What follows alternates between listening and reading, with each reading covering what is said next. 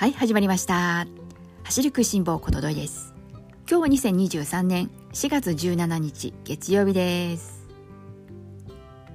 さあまた新しい1週間が始まりました。週末は皆さんいかがお過ごしだったでしょうか。私が住んでいますここ愛知県はですね土曜日は雨そして日曜日は晴れ。で日曜日はですね日中は晴れていたんですけれども日が沈んだ頃から雨がパラパラとまた少しだけ降り出したりなんかしてですね。この週末は少しお天気が荒れ模様だったなというそんな印象でした。それでもですね私が住んでいるここの地元はですね週末お祭りが行われました。ここ数年はね残念ながらコロナの影響もあって規模が縮小だったり中止だったりというそういうちょっとね静かなお祭りだったんですけれども今年はやっとですね今まで通りのお祭りが帰ってきたなということで小さな子供から大人までもねお祭り気分に浸った楽しい週末を過ごすことができました。まあそんなこともあってですね週末は一歩も走ることなく過ぎてしまったんですが皆さんはいかがだったでしょうか。今日はですね少しでもこの番組早くアップしたいなというそんな思いがありましてサクッとこれからお話をさせてもらってサクッと終わりたいなと思っています。今日のテーマはズバリライブラン使ってよかったなと思ったことです。最近ですねちょっとライブランの話題をすることが多いんですが今日はですねまたまたというところでもあるんですけれどもライブランの話をね少ししていきたいなと思います。そしてその前に今日ですねなぜ早めにアップしたいなと思っているのかというと前回の番組の中でですねボストンマラソンの話をしました。そこのねボストンマラソンに最強市民ランナーである山口遥選手が日本からね参戦するということでお話をさせていただいたんですけれどもこの番組の中でもライブ配信についてお伝えすることができなかったんですがライブ配信が決まったという情報が入ってきましたのでそのことをですね今日はまず皆さんにお伝えしたくてそしてそのライブ配信といってもですねボストンマラソン開催されるのが4月17日つまり本日なんです。現地ボストンの時間で行くと現地時間は朝の9時がスタートなんですけれども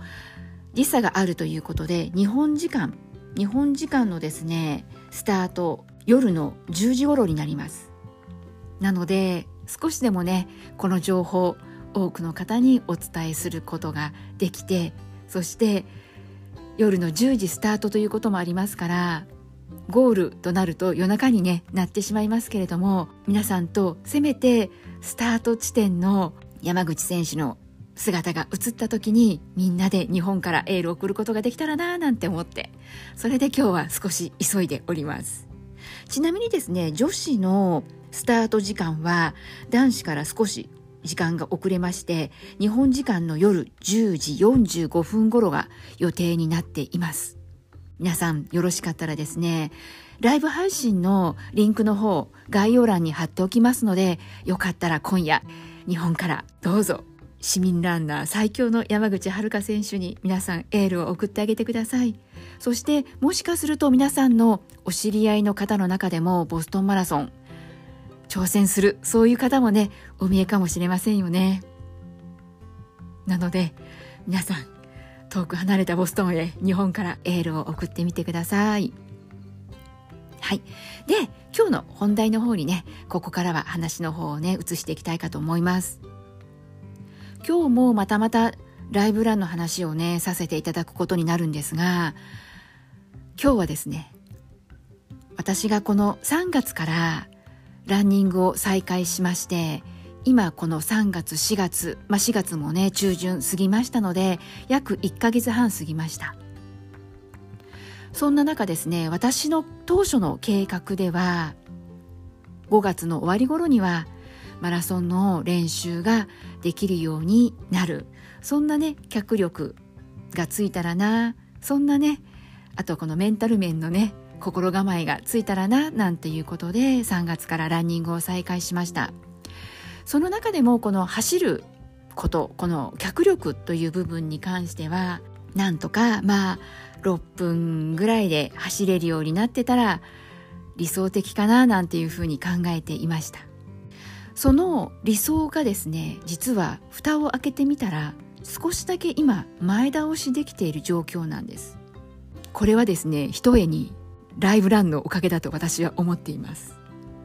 なぜかというとですね私は普段一人で走ることが多くて一人で走っているとどうしてもマイペースで走ることになってしまうわけなんです。なので特にこの3月ランニングを始めた頃というのはただ一人で最初なんてもう走ったり歩いたりしながら走っていました。そして3月の下旬にはお花見をしながらなんていうことで楽しんで走る走る頻度を上げていくスピードは二の次。そんな感覚で続けてきました。そして4月に入ってからとなるとなかなかですね今現状としてエントリーしていないのでどうしてもですねランニングした方がいいかなという気持ちランニング今日しようかなどうしようかなって迷いが自分の気持ちの中で生じた時に今日はまあ無理しなくてもいいか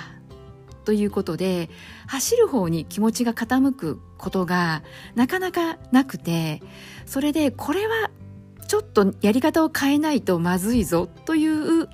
気持ちがねありましてそれでライブランを4月に入ってから頻繁に利用するようになりました。そして、まあ、その利用するにあたってもですねここもまた私の計画性のなさが発揮しているんですが今日走れたらというところで例えば朝予約をポチッと入れます。そして夕方実際その予約していたスケジュールが迫ってくると慌ててスタートするというような予約時点もとりあえずもう予約入れちゃえということで内容もちゃんと確認せずに予約を入れるなんていうことがあって以前番組の中でもですね、えー、ドロップセットセッション。そういったことをねご紹介をしたんですが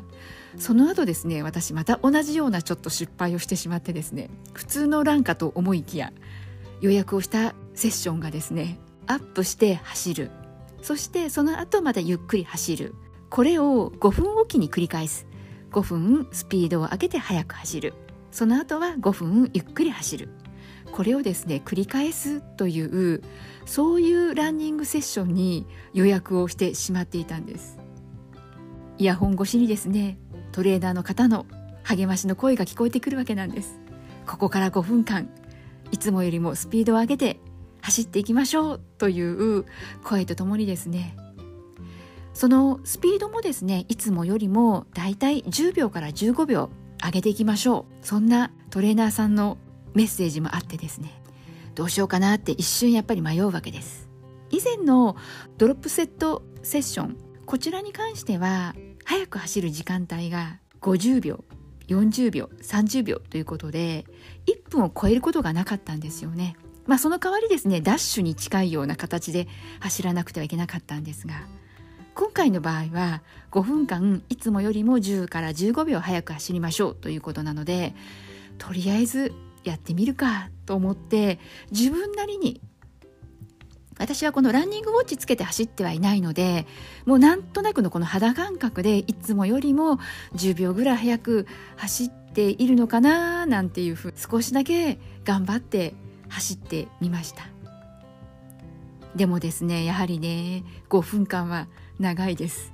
私は正直5分間今の私の力ではいつもよりも10から15秒早く走りましょうと言われても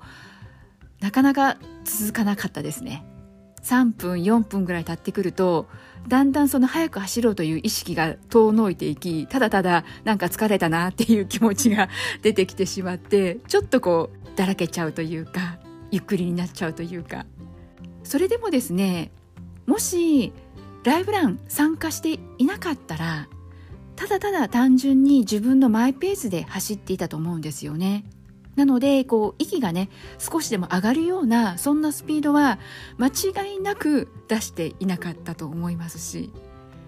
この4月に入ってからライブラン何度か参加することがあったんですけれどももし参加していなかったら絶対にもうありえなかったことなんですなのでおかげさまでですねこの4月今この中旬まで来て自分の走った記録振り返ってみたらですねすでにもうキロ5分台で走れる区間が全部ではないんですけれども一部出てきたりし始めたんです。これはですねファンランナーの私にとってはですねなかなかなことでして自分一人だったらそんな息が上がるようなそんな練習をすることはなかったのでなんでこの4月の中旬のこのタイミングでキロペースが5分台が出ている。正確に言うとですねキロ5分だいたい40秒前後。こういう区間がだいたい1回5キロ走った時にですねその5キロの中で2回ぐらい出ているんです。なので私はですね思わず振り返ってみた時にその思いがけず5分40秒台っていうのがすでにもう記録されていて驚きとともにですねあやっぱり少しでも息が上がる練習してみてよかった。そんな風に感じたわけです。でもこれはじゃあ実際自分一人でやってみなさいって言われてもまず私はできなかったと思うしその前にそもそもやらなかったと思うんですね。でこれもですねライブランしっかりと予約のセッションの内容も確認せずにポチッと予約してしまったっていうこともあったんですがそれでもライブランでトレーナーの方がその都度いろいろなねこう励ましのエールを送ってくれるわけなんです。そうするとねそういった声が耳にねダイレクトに届いてくるわけでして。しかも同じ時間リアルタイムで場所はね違ってもね同じ時間同じ時をね共に走っている市民ランナーの方がいるって思うとわあ私もちょっとは頑張らなきゃなせっかくライブランのセッションに参加してるから。そんな思いになって走った結果が今ここにあって。なので私はですね4月に入ってからライブラン活用してきてよかったなってしみじみと今思ってます。なのでですねこういった結果についてまだねお話ししていなかったですしその結果も思いがけず想像以上の結果が得られているというそんなね現実があったのでこの番組聞いてくださっている市民ランナーの皆さんももしよかったらですねライブラン毎回ですね最近ライブランのことね話をしていますけれどもよかったらですね本当にぜひ一度試しに参加してみてください。そしてねあの私はついついね焦って予約ボタンをねポチッとしているだけでなかなか内容までね詳細確認せずにね予約しちゃっているわけなんですけれどもちゃんとですねこのランニングのセッションがどんな内容なのかというのが分かるようにはなっています。なので皆さんの目的に合わせたセッションを選んでいただいてスケジュールの中から無料の会員の方でも参加できるセッションもたくさんありますからもう毎回ねぜひぜひ一度参加してみてくださいねということこれまでも言ってまいりましたが今日はですねさらに声を大にして言いたいなってそんな風に思っています。本当皆さんよかったらぜひ一度参加してみてください。そして私のように普段なかなかねマイペースで特に速さを求めずに楽しいことに重点を置いて走っているというねそういったファンランナーの皆さん。私がまさにねそういったファンランナーではあったんですけれどもこんな私ですらライブランのセッションちょっとね普段自分ができないような早く走らざるを得ない状況に追い込まれるそんなセッションもありますのでそういったものもですね参加してみてもらいたいなと思います。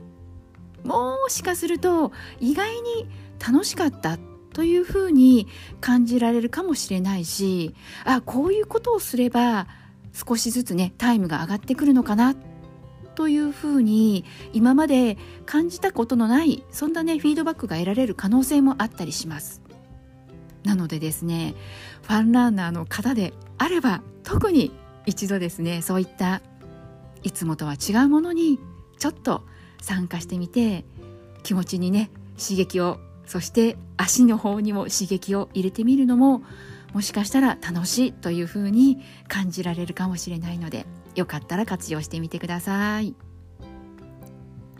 はいそれではですねまたまた今日もライブランの話をさせていただきましたけれども自分一人ではできないような内容の練習というのもライブランをうまく活用すると実現するなというふうに今回ですね自分のランニング4月に入ってから振り返ってみたらそんなですね嬉しい結果が待っていましたので今日はですねそんなことをお話しさせていただきました。そして繰り返しになりますけれども今夜夜10時過ぎにいよいよボストンマラソンスタートです。日本からは山口遥選手が参戦されます。そして皆さんもすでにご存知かと思いますがこのボストンマラソンキプチョゲ選手も参加されます。キプチョゲ選手がねどんな記録を叩き出すのかここもね見ものかと思います。よかったら皆さん日本からエールを送ってみてください。はい今日も最後まで聞いてくださった皆さんいつもありがとうございます。それではまた次回元気にお会いしましょうね。ではではまたね